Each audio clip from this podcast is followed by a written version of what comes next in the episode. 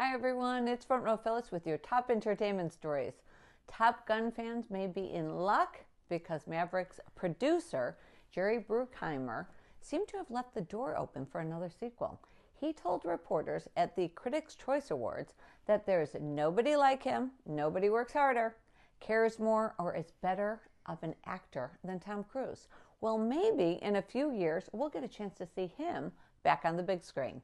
Billy Joel honored the late Jeff Beck during his show at Madison Square Garden on Friday evening. Joel and his band performed a rendition of People Get Ready, a track recorded by Beck and Rod Stewart for Jeff Beck's 1985 album Flash. Well, in honor of her 40th anniversary of her breakout single, Holiday, Madonna is headed back on tour. The Celebration Tour, a 35 city global tour, will take fans on her artistic journey through what spans four decades. The pop icon will perform hits from her entire career and is also currently looking for backup dancers between the ages of 50 and 90. The tour kicks off on July 15th in Vancouver with tickets going on sale this Friday. Taylor Swift gave some lucky fans a sneak peek of what to expect on her tour.